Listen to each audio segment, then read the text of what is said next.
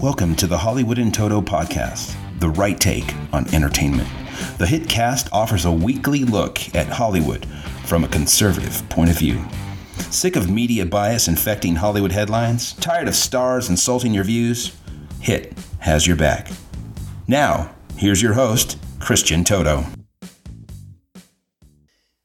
Welcome to episode 41 of the Hollywood in Toto podcast. This week we're speaking with Michael Ramirez, the Pulitzer Prize winning cartoonist featured in the Daily Signal and Weekly Standard. His stuff is brilliant, and the fact that he attacks the headlines from the right, well, it's both shocking and pretty darn refreshing. But before our chat, I want to talk about award season. This time of the year, a slow but steady flow of screeners arrive at my mailbox.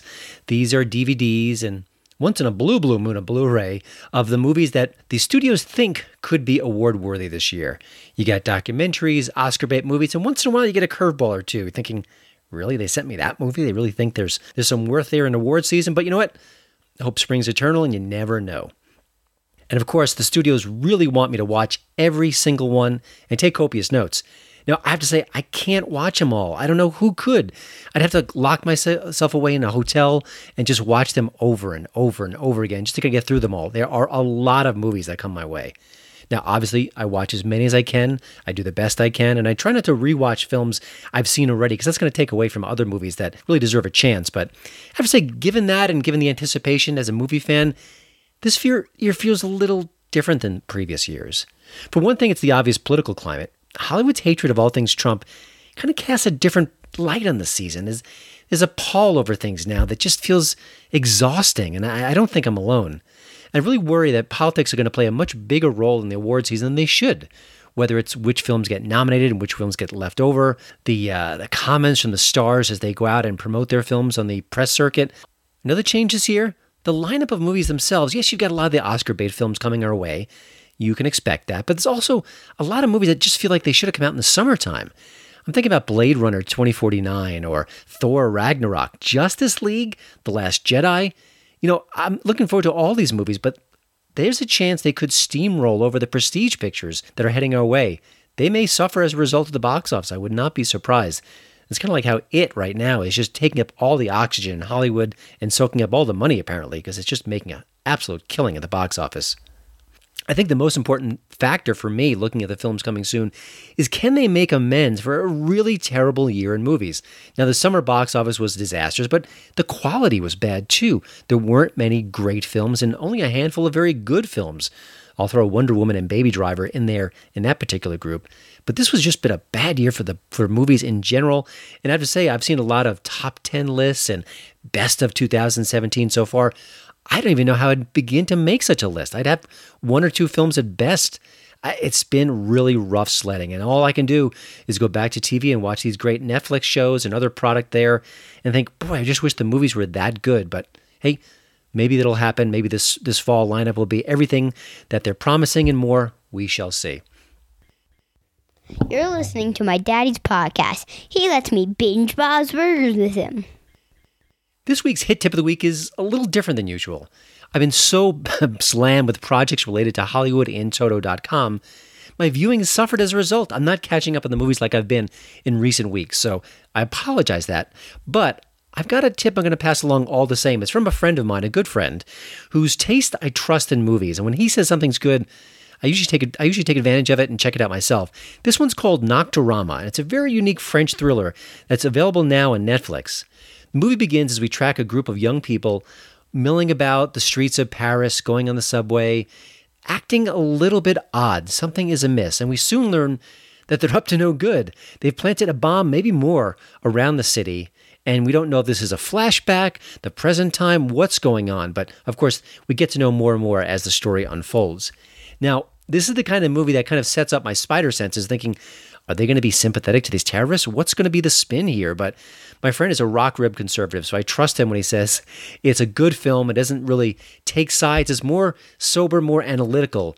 Lets the viewer judge for themselves, and I, I like that approach. So all that means I'm going to be checking out Nocturama very soon, and I suggest you do the same.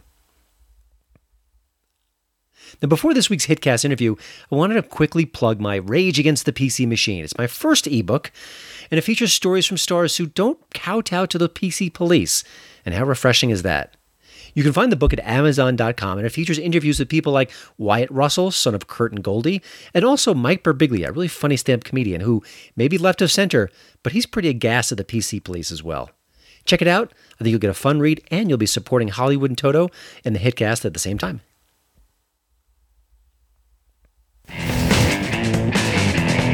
You're listening to the Hollywood in Toto podcast, the right take on entertainment.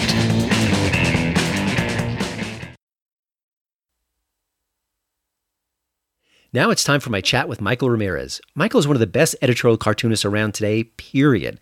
He's a two time Pulitzer Prize winner whose work can be found at the Weekly Standard and Daily Signal. He's the author of two books, including Give Me Liberty or Give Me Obamacare, and Everyone Has the Right to My Opinion. I have to say, as a former art major, I'm blown away by his work. I've been a fan of his for a long, long time, and I've been trying to get him on this podcast for, well, ever since I started episode one. He's here now, and I think you're going to really enjoy this chat. Here's my interview with Michael Ramirez. First of all, thank you, Michael, for joining the show. I had read that you were studying to be a surgeon early on in your life, and then you kind of, I guess, veered dramatically to political cartooning. And I'm kind of curious, what happened at that? Was there sort of a, a, series of events that led up to that, or was it sort of a an aha moment you had in your college days? Well, you know, it was more of an aha moment. All, all my brothers and sisters are doctors, and their spouses are doctors. Uh, so I'm sort of the black sheep of the family. I, I, wanted to be a cardiovascular surgeon um, because I have very steady hands, and we all love science. I think our our parents always uh, formulated this this belief in us that we ought to do something that makes a, a good contribution to the universe, and um, you know we just loved uh, science and we loved medicine, and uh, you know I think uh, of about uh, Barack Obama getting the Nobel Peace Prize for doing absolutely nothing. I always joke that I should get a Nobel Peace Prize for, for all the lives I've saved by being a political cartoonist instead of being a doctor.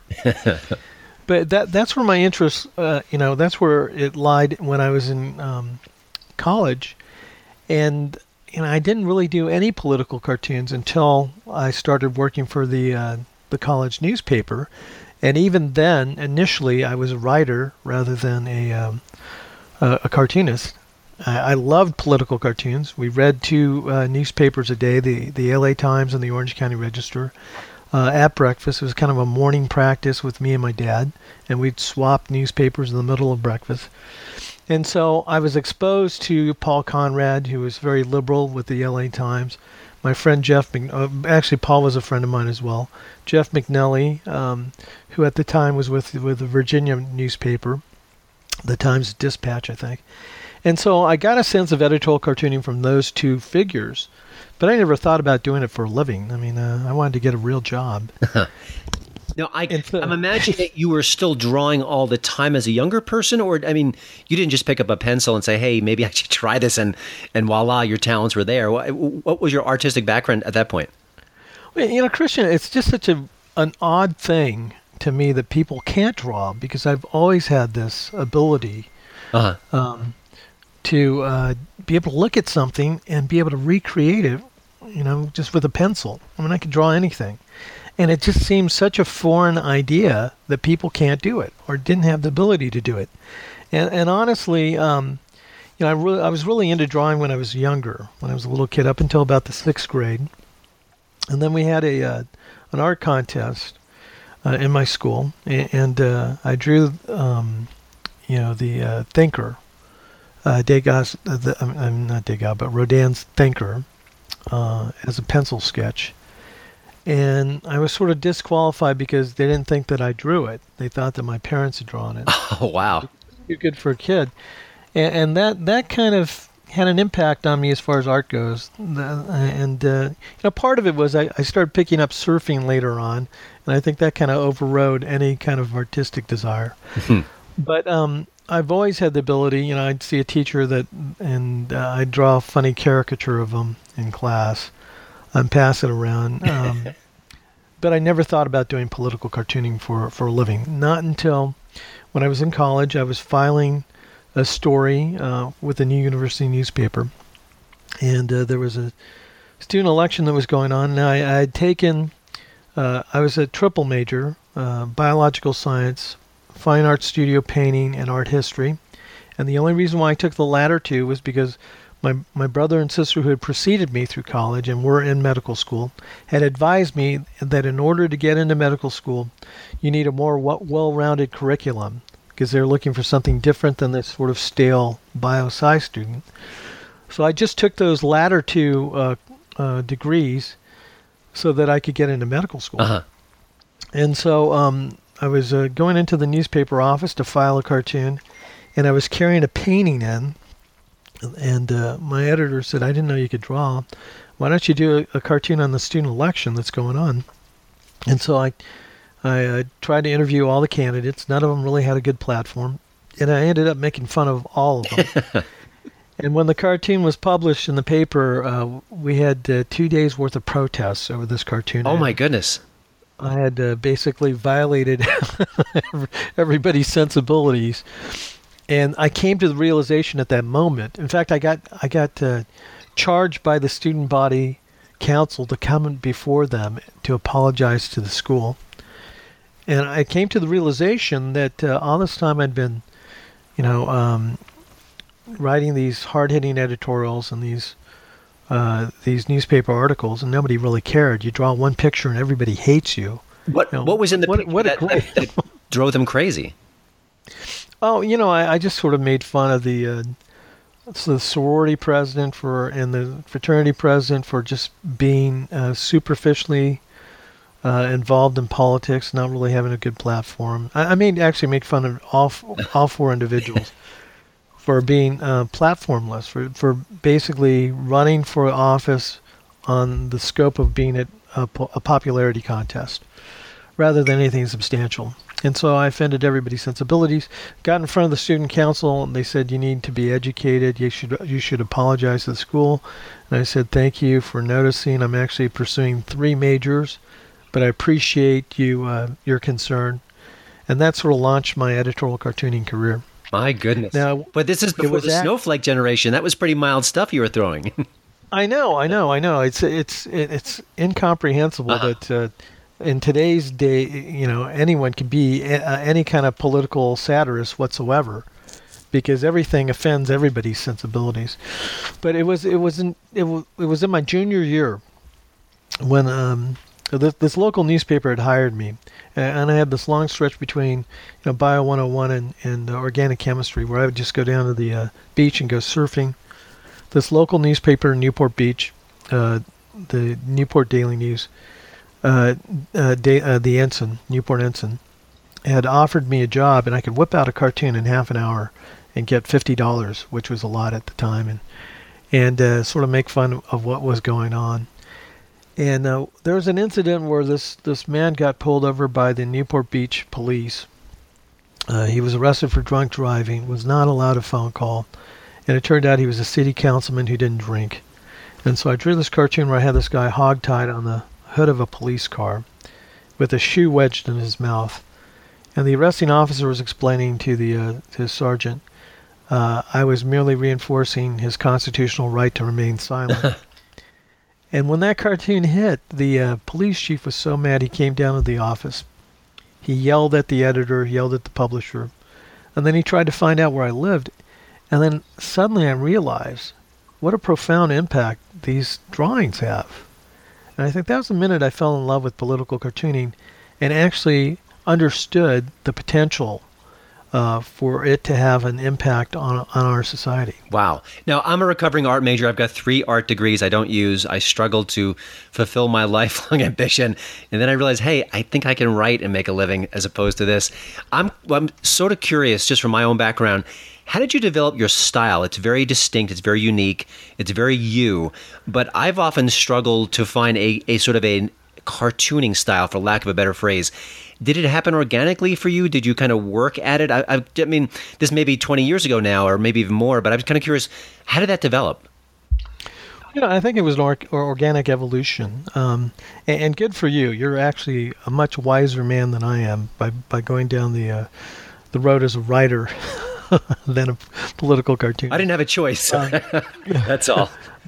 You know, um, I, I really look at political cartooning less as an art form and more as a journalistic endeavor. And uh, because I, I think the most important element of a political political cartoon is the message, substantive message. I'm a real big believer and you know, this isn't a humorous anecdote about political events. It's a substantive commentary on what's going on, or uh, you know, a projection, a vision of where, where these issues lie and their effect on society. So I'm a big believer in that. Now, that being said, since you're an art major, you probably took the same art history courses that I did. Each generation has, as an artist, has its uh, sort of influences. And, and in my case, uh, you know, my two major influences were Paul Conrad and Jeff MacNelly, mm-hmm.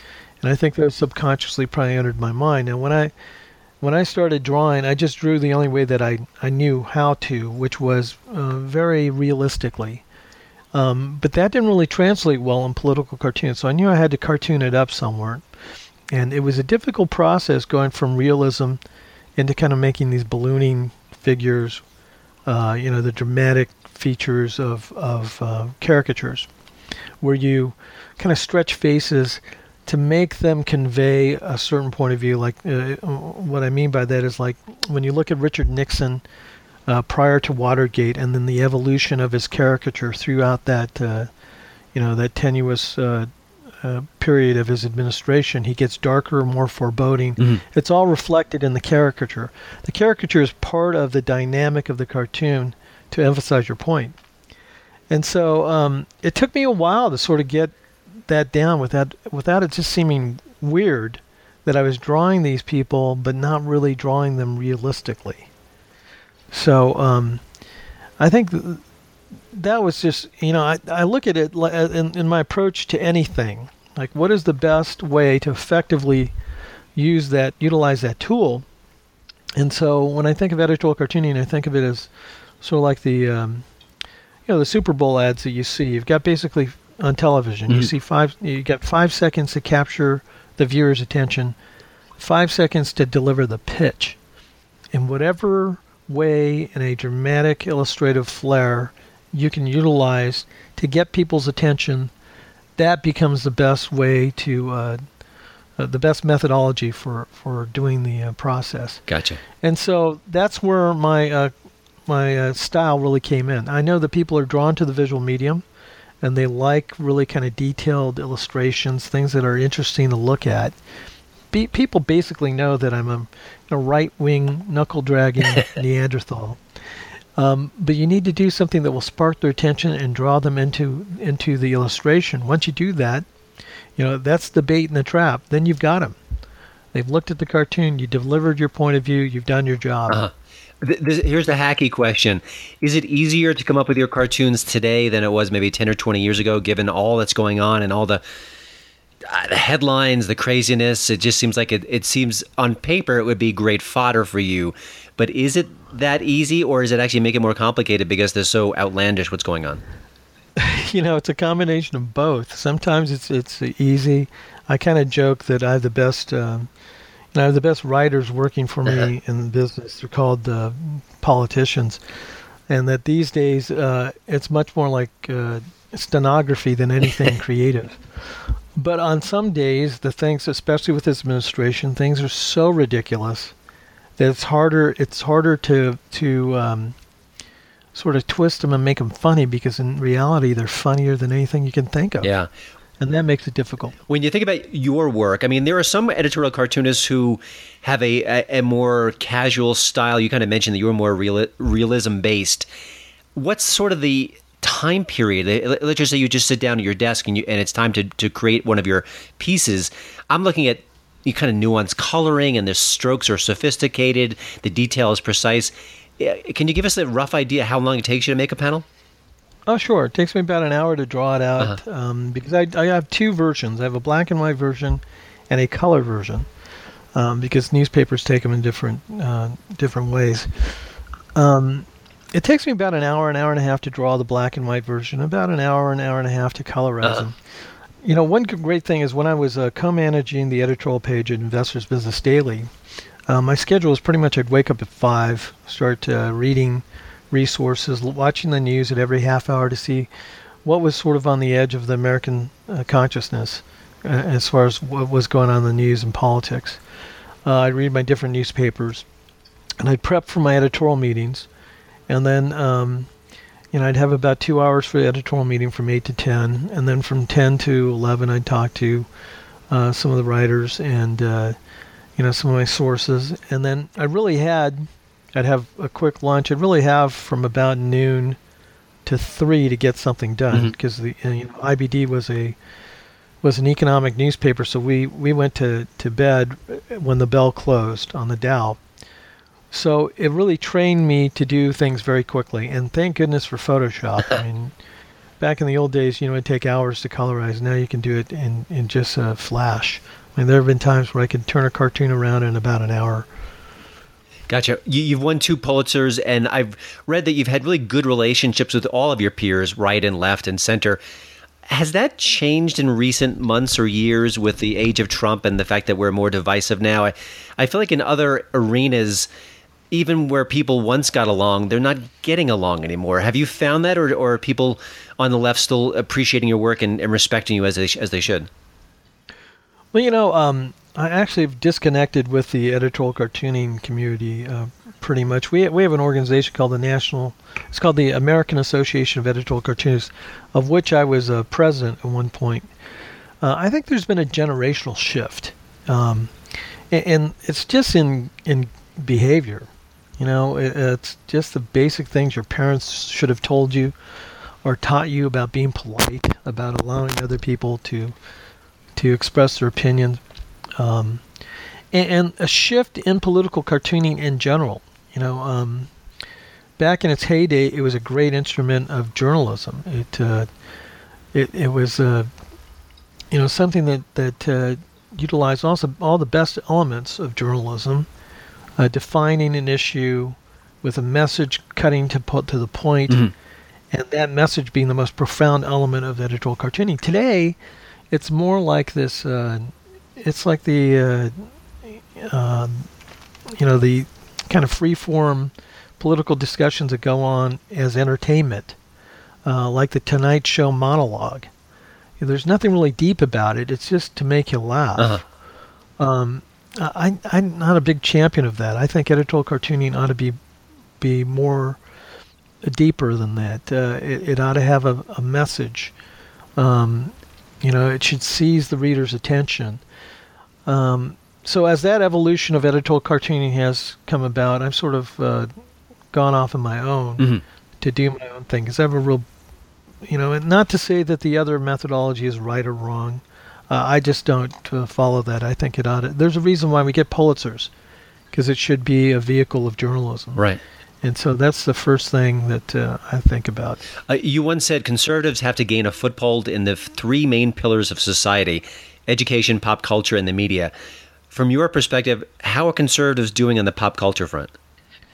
They're doing horrible. uh, they're doing horribly. You know, it's, it's funny. Um, Mark Joseph, my friend, who uh, is producing the new big screen Reagan movie, uh, we always get together and we, we try to push these um, political leaders into that arena because popular culture has such a huge effect. When you think about, let's say, um, you know, the the homosexual wedding debate, uh, I think Friends, Will and Grace, television shows like that had a much more profound impact than anything that was done, really, in the political arena. Yeah, Modern Family too. yes, and and uh, you can see this saturated throughout pol- popular culture. And I think uh, you know, liberals and progressives have been very, very smart in engaging that and taking over those industries, you know, television, movies. And the sad thing about it is conservatives have a great inroad there that they can make if they just adjusted for it and invested in it. Uh, when you think about the uh, the movies that sell the most, that do the best, the television shows that are most popular, these are mostly family-oriented shows. Mm-hmm. Um, and yet we, we don't have enough conservatives to engage on that level. The, the the end result in those three what I call the three pillars of of um, impact, uh, education, which is profoundly generationally changing our culture by uh, sort of spoon feeding this progressive liberal thought and making it you know, revising history and making it part of the this person that we're educating to be a future citizen, impacting the way they think, uh, really filling them with all these different ideas, uh, and that being uh, once again impressed upon them through uh, higher education, colleges and universities, where they specifically want a certain agenda pounded into your head so that uh, you think that these are the truths. Using popular culture to reinforce these ideas uh, and saturating everything that we look at advertisements, television, movies, podcasts, internet, uh, reinforcing these, these progressive ideas. And then the media, which is supposed to be an objective referee but is not, pursuing the same agenda and validating these ideas and saying that they're the truth. These three things are shaping America as, as it is today. And that's why we see this massive generational shift where even cutting off the uh, debate by saying there's just there's these political absolutes um, because they know they they will lose the debate if they engage in the debate. Those sort of notions. I mean, back in back in my generational day, any uh, belief to cut off freedom of speech was looked down upon. Now it's part of the progressive society. Yeah. I, These things are all generationally changing us and changing America forever. And that to me is the biggest danger. I mean, uh, you know, it's it's bad enough that politics has become uh, sort of entertainment on a superficial level, but now generationally, the foundation of our beliefs have shifted because they've brainwashed these next generations uh, through these progressive ideas. Yeah, it's it's true, and I the fact that Hollywood has been so silent about that free speech dampening, uh, clamping down is has been the most disappointing to me. Michael, before we let you go, I just want to ask a quick question, which we ask all the guests of the Hitcast. What are you watching these days? What are you reading? A, anything new, sort of on your iP- iPod as far as music goes? What, what can you recommend to us? Well, you know, um, of course, I, I, I'm in a band, so we uh, we play a lot of charity events, and uh, so I'm always listening to the radio, um, listening to uh, you know what's new out there. Uh, I, I'm I, I used to have Sirius radio, but uh, I I just shut it off because it seemed like there was as much talking in between songs back then, and sort of these little advertisements as there was on free radio. Um, and now with of course with Apple you can uh, you can get whatever tunes you like. And I like I like a broad spectrum of music. I like everything from rock and roll to uh, you know classical to jazz fusion. Um, as far as uh, taking in information to prepare you for the day I think that you know I always one you should get the Claremont Review of Books. I mean that will really give you a lot of depth and in uh, sort of the literary world and what's going on on a deeper level Mhm. on, on the political realm. I like Ricochet.com. Um, you know, they have a great podcast. My friend Andrew Malcolm's podcast is great. I love Hot Air. Um, uh, uh, you know, uh, um, the Powerline blog is fantastic. Yeah, you're hitting all my sweet spots.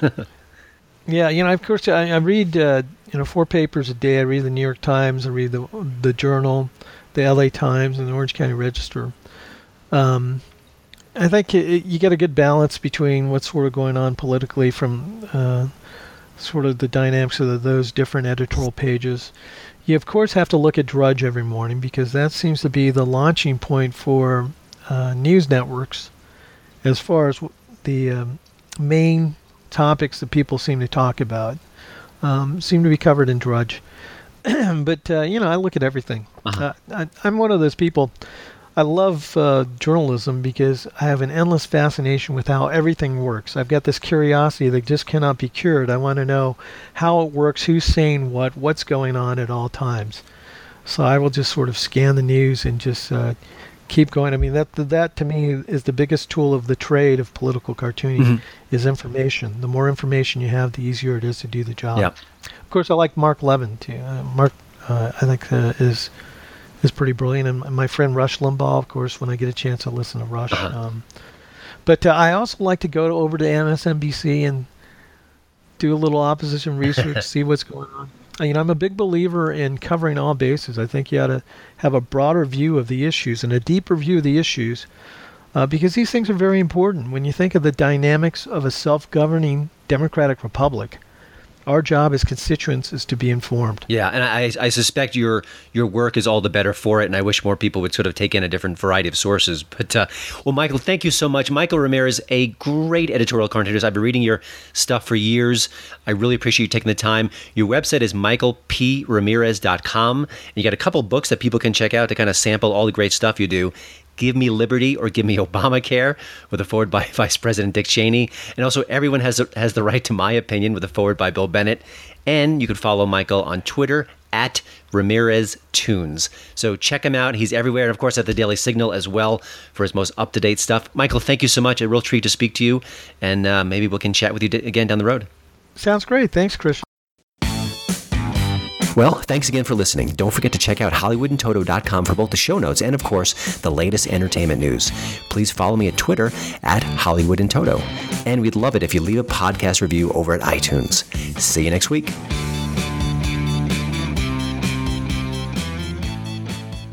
This episode is sponsored by Schwans.com. What are you having for dinner tonight? Hmm, good question. Schwan's Home Delivery has a solution for you. Stock up your freezer with high quality frozen foods like premium meats and sides, delicious ready made meals, ice cream, and more. No subscriptions, no memberships, just a friendly yellow truck that's been delivering food for almost 70 years. Listeners of this show get a special deal. Get 20% off your first order with code YUM20. Check out schwans.com backslash YUM for details. Don't let impaired driving ruin your holiday. Always have a plan for a sober ride. DC police are arresting drunk and drug drivers. Drive sober or get pulled over. Message from the District Department of Transportation and Metropolitan Police Department.